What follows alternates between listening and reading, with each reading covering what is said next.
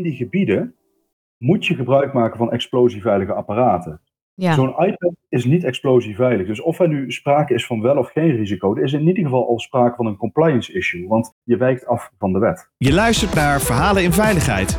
Deze podcast brengt verhalen over veiligheid samen van de mensen die het doen. Met wisselende onderwerpen. Verhalen vanuit de wetenschap, verhalen vanuit de praktijk, maar vooral verhalen die raken uit ons mooie vak. Uw presentatrice Orlie Borlak. Welkom eh, luisteraars, het is weer eh, tijd voor een mooie podcast. We gaan het vandaag hebben over normeringen rondom eh, ATEX. Hiervoor heb ik een echte expert gevraagd om naar de studio te komen, Frank de Jager. Hij is oprichter van Paltrok ATEX en hij is expert in diverse normeringen, geeft cursussen en advies. En we gaan het vandaag hebben over de NTA 7914. Kun je wat uitleggen over waarom deze standaard voor explosieve atmosferen is ontwikkeld en waar die behoefte voor zo'n nieuwe norm vandaan kwam? Ja, dankjewel uh, Orly. Uh, ja, dat kan ik zeker. Um, de reden waarom de NTA 7914 uh, tot stand is gekomen is, terug te leiden tot een wijziging in het Arabo-besluit. In het Arabo-besluit staat, even in Jeppe Janneke taal, dat bedrijven waar explosieve atmosferen voor kunnen komen, en een explosieve atmosfeer dat zijn brandbare mengsels, van een brandbare stof, zoals bijvoorbeeld melkpoeder uh, of aardgas of ethyleen, vermengd met de zuurstof uit de lucht. Dat soort bedrijven moeten aan de ATEX 153 wetgeving voldoen. En die is dus in Nederland opgenomen in het Arabo-besluit. Nou, wat zo'n bedrijf moet doen, is zij moeten een explosieveiligheidsdocument opstellen. Dat is een verdiepende risicobeoordeling. En op basis van dat document maken zij een gevarenzone-indeling. Dus dan gaan ze dus zeggen, in deze installatie of op deze arbeidsplaats kunnen die explosieve atmosferen voorkomen een van de belangrijkste aspecten om de veiligheid in die gebieden te, uh, te realiseren, is dat er in die gebieden gebruik wordt gemaakt van explosieveilige apparaten en beveiligingssystemen. Wat stond er nou in het Arbo-besluit? In het Arbo-besluit stond, voor zover er in, in het explosieveiligheidsdocument geen andere eisen worden gesteld, moeten er in die gevarenzones explosieveilige apparaten en beveiligingssystemen worden toegepast. Nou, dat woordje andere werd door heel veel werkgevers werd dat, ja, werd dat verkeerd begrepen. Want er werd dus gedacht van ja, maar ik mag dus ook andere eisen stellen. Ik hoef dus niet altijd explosieveilige apparaten en beveiligingssystemen toe te passen. Terwijl de wetgeving eigenlijk wel zo is ingericht. Hè. In die, zo'n explosieve atmosfeer is geen kattenpis. Dat is een gebied waar brandbare mengsels hangen. Daarin moet veilig worden gewerkt. En op het moment dat ik daar een apparaat wil introduceren, moet dat apparaat dus explosieveilig zijn. Ging dit eigenlijk ook wel mis door die spraakverwarring? Ja, het ging heel veel mis, want tijdens inspecties van de toenmalige inspectie SZW, tegenwoordig de Nederlandse Arbeidsinspectie, werd er regelmatig gehandhaafd. En wat gebeurde er bijvoorbeeld? Het schoolvoorbeeld is van, we hebben bijvoorbeeld een tablet nodig in zo'n, in zo'n gevarenzone. Ja. En ja, zo'n, zo'n explosieveilige tablet, die kost drie keer zoveel dan een reguliere tablet. En er werd vanuit die bedrijven gedacht van, ja, we hebben die reguliere tablet hebben we niet zoveel nodig. Of we hebben zo'n tablet niet zo vaak nodig. Dus we nemen gewoon even die niet-explosieveilige tablet mee in de ATEX-zone. En dan nemen we een gasdetector mee. Dat als er dan een gevaarlijke concentratie komt, dat we dan op tijd kunnen, het gebied kunnen verlaten. En dan ga ik een hele domme vraag stellen. Maar Hmm. hoe werkt dit? Ik ben aan het werk. Of Ja. uh, voorbeeld, ik werk in een uh, melkpoederfabriek. Mm-hmm. Op welk moment heb ik een explosieve atmosfeer? Stuift dat poeder dan op? Wat, wat gebeurt er dan? Ben ik dan big bags aan het vullen? Wat ben ik aan het doen? Ja, bijvoorbeeld. Kijk, um, um, uh, als je kijkt naar een melkpoederfabriek, hè, dat begint vaak in, in een sproeidroogtoren. In zo'n sproeidroogtoren, daar wordt van vloeibare melk, wordt daar gedroogde melk gemaakt. En in die installatie heb ik dus al een wolk. Hè, ja. dat is niet zo, maar daar heb ik een brandbare wolk hangen. Ja. Ja, voor zo'n explosie heb ik een brandstof nodig, een zuurstof en een ontsteekbron. Dus in zo'n installatie heb ik al die brandbare molk melkpoeder. Ik heb daar zuurstof hangen. Dus het enige wat ik nog nodig heb, is die ontsteekbron. Maar hoe ontsteekt een, een iPad? Laten we even een iPad gewoon nemen als voorbeeld. Ja, Heeft iedereen ja. een idee bij? Of een uh, iPhone? Ja. Maar hoe, hoe, hoe kan die dan een ontsteekbron zijn? Die moet toch kapot zijn om te kunnen ontsteken? Of zie ik dat verkeerd? Ja, dat, dat is een hele. Die, die vraag die krijg ik tijdens iedere ATEX-training krijg ik hem, hem, hem wel terug. Want is zo'n iPad of zo'n iPhone überhaupt in staat om zo'n explosieve atmosfeer te ontsteken? De waarschijnlijkheid dat dat gebeurt die is inderdaad heel erg laag. Maar je moet het anders zien. De wet die zegt gewoon, in die gebieden moet je gebruik maken van explosieveilige apparaten. Ja. Zo'n iPad is niet explosieveilig. Dus of er nu sprake is van wel of geen risico, er is in ieder geval al sprake van een compliance issue. Want je wijkt af van de wet. Precies, maar zijn er ook mensen die door het woordje andere eisen echt uh, apparaten hebben meegenomen die gewoon wel Ja. ontsteken? Ja, ja, zeker weten. En daar is ook genoeg jurisprudentie over. er zijn uh, vorkheftrucs, er zijn zelfs laswerkzaamheden in die gebieden verricht onder het mom van we hebben gasdirectoren bij ons. Dus ja, is zeker afgeweken. Ga ik nog een domme vraag stellen. En de mensen mhm. die daar werken, zijn die zich altijd wel bewust van zo'n zo'n explosieve atmosfeer? Ja, ook dat is weer een, een gewetensvraag. Kijk, de wet zegt wel dat de werkgever voorlichting en instructie moet geven. Maar de vraag is wel, hè, gebeurt dat ook altijd? En, en je kunt het ook van de andere kant bekijken. Stel dat ik nu uh, als werkgever wel voorlichting en instructie uh, inschakel. Hoe meet je dan de kwaliteit van die voorlichting en instructie? Hoe weet je nou dat die man of vrouw op die arbeidsplaats daadwerkelijk veilig en gezond uh, aan de slag kan gaan? Dus als ik jou zo beluister ook over die nieuwe wetgeving, vind, mhm. vind jij dan dat de veiligheid gegarandeerd wordt met deze manier ja, dat, van normen stellen? Nou, daar wil ik direct op reageren, want de NTA 7914 is, is absoluut geen wetgeving. Ja. De NTA 7914 is opgesteld naar aanleiding van een wijziging in, in de wetgeving. En of de veiligheid gegarandeerd is, uh, um, ook dat weten we niet. Uh, um, het is slechts een instrument om tot een veiliger werksituatie te komen. En de deskundigheid en kwaliteit van het toepassen van die methodiek uh, zal uiteindelijk gaan bepalen of wij daadwerkelijk een veilige arbeidsplaats gaan creëren. En hoe zie jij de toekomst? Hoe kunnen we als samenleving in afspraken die we maken dit beter beheersen? Nou, ik denk dat er uh, onderaan de streep eigenlijk helemaal niet zoveel is, is gewijzigd. De essentie van, van die ATEX-gebieden, dat is dat er met explosieveilige apparaten en beveiligingssystemen moet worden gewerkt. Dat is altijd al zo geweest en dat zal ook altijd zo blijven. Uh, daar wordt wel wat strikter op gehandhaafd. Hè. Uh, er wordt ook een wat meer verantwoordelijkheid bij de werkgever gelegd. Stel je nou voor, je wil in zo'n gebied waar zo'n brandbare wolk vrij kan komen. En je had het net over een Big Bag. Nou, dat is een heel mooi voorbeeld. Stel je voor, zo'n Big Bag zou scheuren, dan heb ik daar een hele grote wolk melkpoeder hangen. Ja. Nou, stel dat ik in dat gebied um, een of andere specialistische meting wil doen. Uh, hypothetisch, ik wil daar ook nog eens een landmeting doen. Ja. En die meter die ik nodig heb, die is niet explosieveilig verkrijgbaar. Nou, dan zegt de NTA van oké, dan ga je eerst maar eens even op zoek of die meters daadwerkelijk niet verkrijgbaar zijn. En onze ervaring eh, heeft geleerd de afgelopen uh, paar maanden dat heel veel apparatuur toch stiekem wel explosieveilig verkrijgbaar is.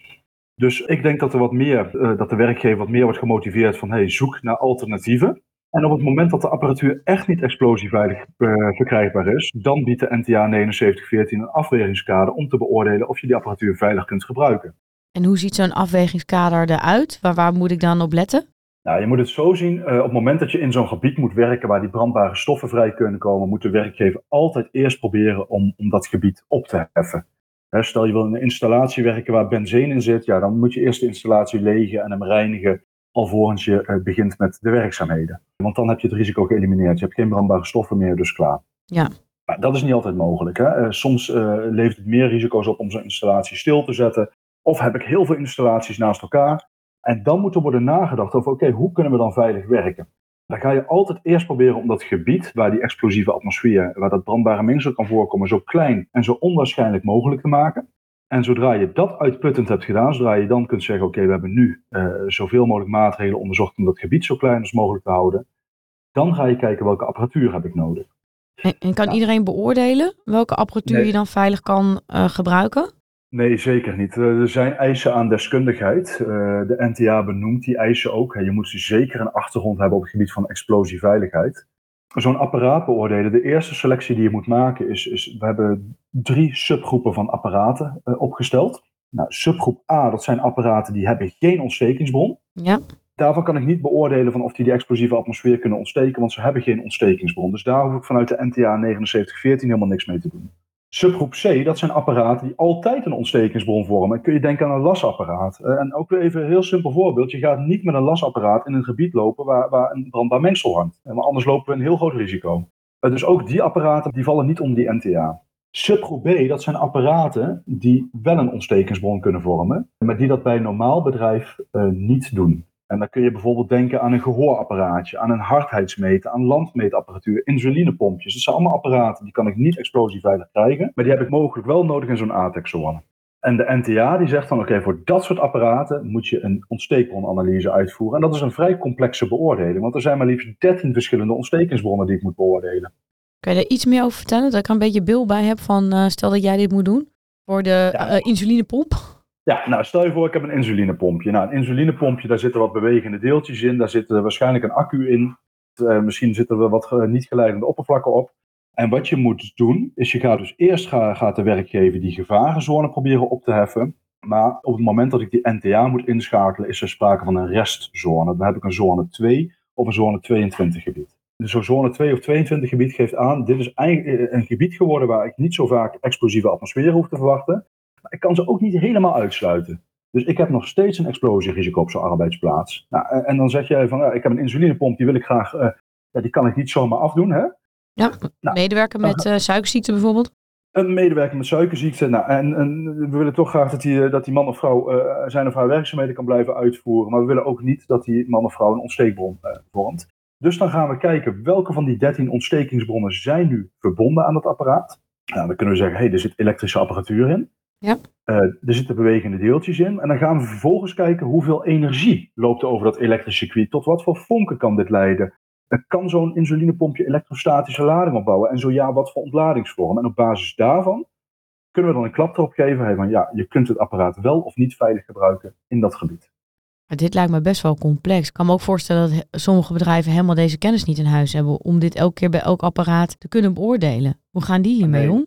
Nou, dat is een hele goede vraag. Kijk, dan moeten we even terug naar het begin van die NTA die NTA die stimuleert ook helemaal niet om dit te doen. Die, de NTA die stimuleert eerst van zorg maar dat je je gevarenzones weghaalt. En als dat niet lukt, ja, en je moet dan met dit soort apparatuur werken, ga eerst maar eens onderzoeken of er alternatieve methoden zijn. Kijk, een insulinepompje, daar kan ik zo snel geen alternatief voor bedenken. Maar voor heel veel werkzaamheden kunnen we best wel alternatieven bedenken waarbij we geen ontsteekbron introduceren. Kan je er een paar noemen? Van, van nee. klanten? Jawel, ja, maar dat zijn redelijk gevoelige onderwerpen. Kijk, je ziet in de petrochemie dat, uh, dat, uh, dat er bepaalde uh, pneumatische sleutels worden gebruikt om leidingwerk los te draaien. Ja. ja. Nou, van die sleutels zou je kunnen zeggen, ja, dat is een mechanisch of, of soms een elektrisch apparaat. Dat zou je ook met de hand kunnen doen. Het duurt wel een stuk langer. Precies dat. En je hebt te maken met fysieke belasting. Dus, dus gelukkig zijn er escapes. Gelukkig kunnen we zo'n slagmoersleutel echt wel gaan beoordelen en kunnen we daar wat van vinden. En kunnen we ook zeggen uh, dat die wel veilig gebruikt kan worden in bepaalde gebieden.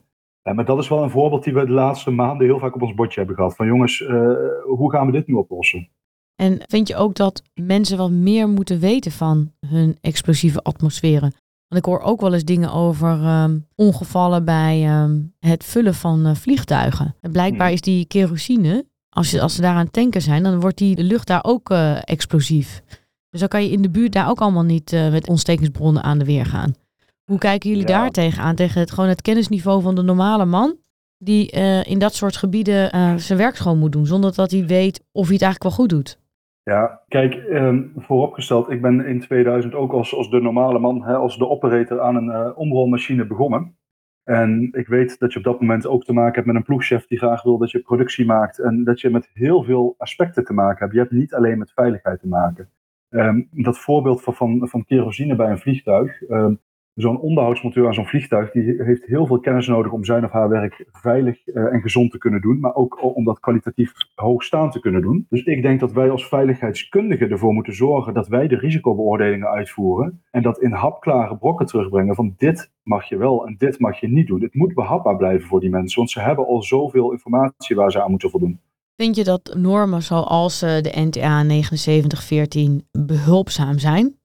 Zijn ze gebruiksvriendelijk voor jouw gevoel opgesteld? Ja, voor, voor mij wel. Uh, kijk, ik ben ATEX consultant en de mensen die voor, voor Paltalk ATEX werken, dat, dat, dat zijn ook consultants. Maar ik kan me heel goed voorstellen dat als je juist externe zo'n norm doorleest, dat je denkt van, van wat staat hier in hemelsnaam en wat is de achtergrond? Ook mede daarom is het denk ik heel erg van belang dat er een goede communicatie tussen Industrie Nederland, de NLA en adviesbureaus gaande blijft. Van wat willen we nu met elkaar bereiken? En zo'n norm kan daar zeker bij helpen. Maar een norm is geen wetgeving. Afwijken mag gemotiveerd. Dan heb ik toch nog een vraag. Zijn er ook stickers op um, uh, apparaten gezet, zodat je mensen een beetje kan helpen of je weet of jouw gereedschap in een explosieve atmosfeer mag komen? Antwoord daarop is, is jeen, hè, oftewel ja en nee, of in ieder geval een combinatie daarvan. Ja. Kijk, nogmaals, de essentie is uh, dat er in ATEX-zones explosieveilige apparaten worden gebruikt. Nou, dat zijn apparaten die zijn onder de ATEX 114 richtlijn vervaardigd. Dus er zijn dus gewoon fabrikanten die maken specifiek apparaten voor gebruik in die gevarenzones. En die plaatsen op die apparaten het merkteken van explosiepreventie met allerlei aanvullende uh, informatie, zodat de gebruiker kan beoordelen of het apparaat veilig kan worden gebruikt. Waar we nu over praten is de NTA 7914. En dat zijn dus apparaten die niet onder die ATEX productrichtlijn vallen, die door de gebruiker worden beoordeeld. En het is toegestaan om op die beoordeelde apparaten om daar een code op aan te brengen. Bijvoorbeeld NTA 7914 of NTA 7914 zone 2. Dat mag, maar het is niet verplicht. Ja, als leek denk ik een loophole te horen. Dus ik heb een wat strengere uh, wetgeving of regelgeving.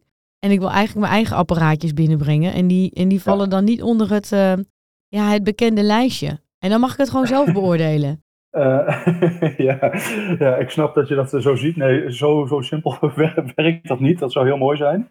Nee, kijk, je bent werkgever van een bedrijf. Je moet het even vanuit dat perspectief bekijken. Je bent de werkgever van een bedrijf waar je met brandbare stoffen werkt. Als die brandbare stoffen in bepaalde concentraties voorkomen, dan heb ik een explosierisico. Nou, om te voorkomen dat die gebieden tot ontsteking komen, moet ik altijd eerst apparaten kopen die door een fabrikant en eventueel zelfs door een aangemelde instantie, een notified body, zijn beoordeeld. Ja, dat is niet eenvoudig om dat soort apparaten op de markt te brengen. Waar die NTA 7914 over gaat, zijn apparaten die simpelweg niet explosieveilig verkrijgbaar zijn en die ook niet op korte termijn beschikbaar komen. Dus er moet eerst echt worden onderzocht, want zijn die apparaten er dan echt niet? Pas als je dat onderzoek goed hebt vastgelegd, Ehm, dan ga je een beoordelingsrapport opstellen voor dat betreffende apparaat dat je wil gebruiken. En het is ook niet de bedoeling om die apparaten jarenlang te gaan gebruiken. Het gaat hier over uitzonderlijke situaties. En je legt dus je hele risicobeoordeling vast in een beoordelingsrapport voor dat apparaat. Je legt ook een, je hele werkproces vast. Hè? Dus je moet ook uitleggen, ik ga op deze manier in dat gebied werken en ik ga al deze veiligheidsmaatregelen nemen. En pas dan heb je een vrijbrief om met zo'n apparaat het veld in te gaan. En als jij nou een toverstaf hebt, Mhm. Want al die normen, die hebben natuurlijk maar één doel, is zorgen dat het veiliger wordt. Ja. Uh, in, uh, jij kijkt natuurlijk een beetje over, uh, hoop ik, over al die normen heen. Want je komt bij al die bedrijven en je praat met al die mensen. Wat zie jij als de ultieme verbetering voor veiliger werken in explosieve atmosferen? Ja, ik denk de ultieme verbetering is dat we met elkaar gaan praten.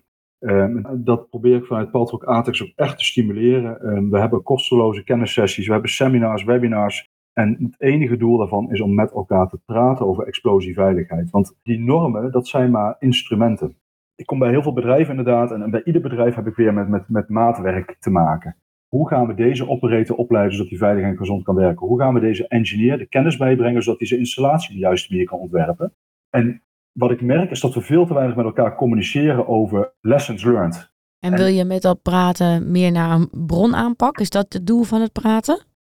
Wellicht. Uh, het is niet altijd mogelijk om een risico bij de bron aan te pakken, maar waar je naartoe wil is, altijd eliminatie van een risico. Als dat niet lukt, uh, uh, dan ga je naar het beperken van het risico tot een acceptabel veiligheidsniveau. En de stap die heel vaak wordt vergeten is dat Stel je hebt een bedrijf waarin het 100% veilig is. Je hebt al je apparaten beoordeeld en het is 100% veilig. Dan nog zul je maatregelen moeten treffen om je risiconiveau te beheersen. Bijvoorbeeld opleiding, uh, periodieke instructies. Uh, en daar wil je, moet je met elkaar over praten. Van hoe kunnen we dat zo effectief als mogelijk doen? Dus het gaat veel verder dan het opvolgen van een richtlijn. Ja, zeker weten. Die richtlijn die geeft aan uh, wat er bereikt moet worden. maar hoe je dat doel gaat bereiken, dat, dat is voor ieder bedrijf verschillend. Mooi, dan dank je wel voor deze podcast. En voor de luisteraars die uh, nog meer vragen hebben, want uh, ik ben natuurlijk ook nog niet uitgevraagd eigenlijk. Bel hem gerust of mail hem gerust als je nog wat uh, vragen hebt. Maar Frank, hartelijk dank voor dit toch, in ieder geval voor mij als alfa dame, vrij, vrij technisch verhaal. Ik heb wat geleerd, ik vond het hartstikke leuk. En nog een hele fijne dag. Ja, super. Dankjewel Orly en een fijne dag ook. Je luisterde naar Verhalen in Veiligheid. Wil je niks missen van deze podcast? Abonneer je dan op deze podcast in je favoriete podcastplatform. Of laat een recensie achter via Apple Podcast. Dank voor het luisteren. Graag tot de volgende.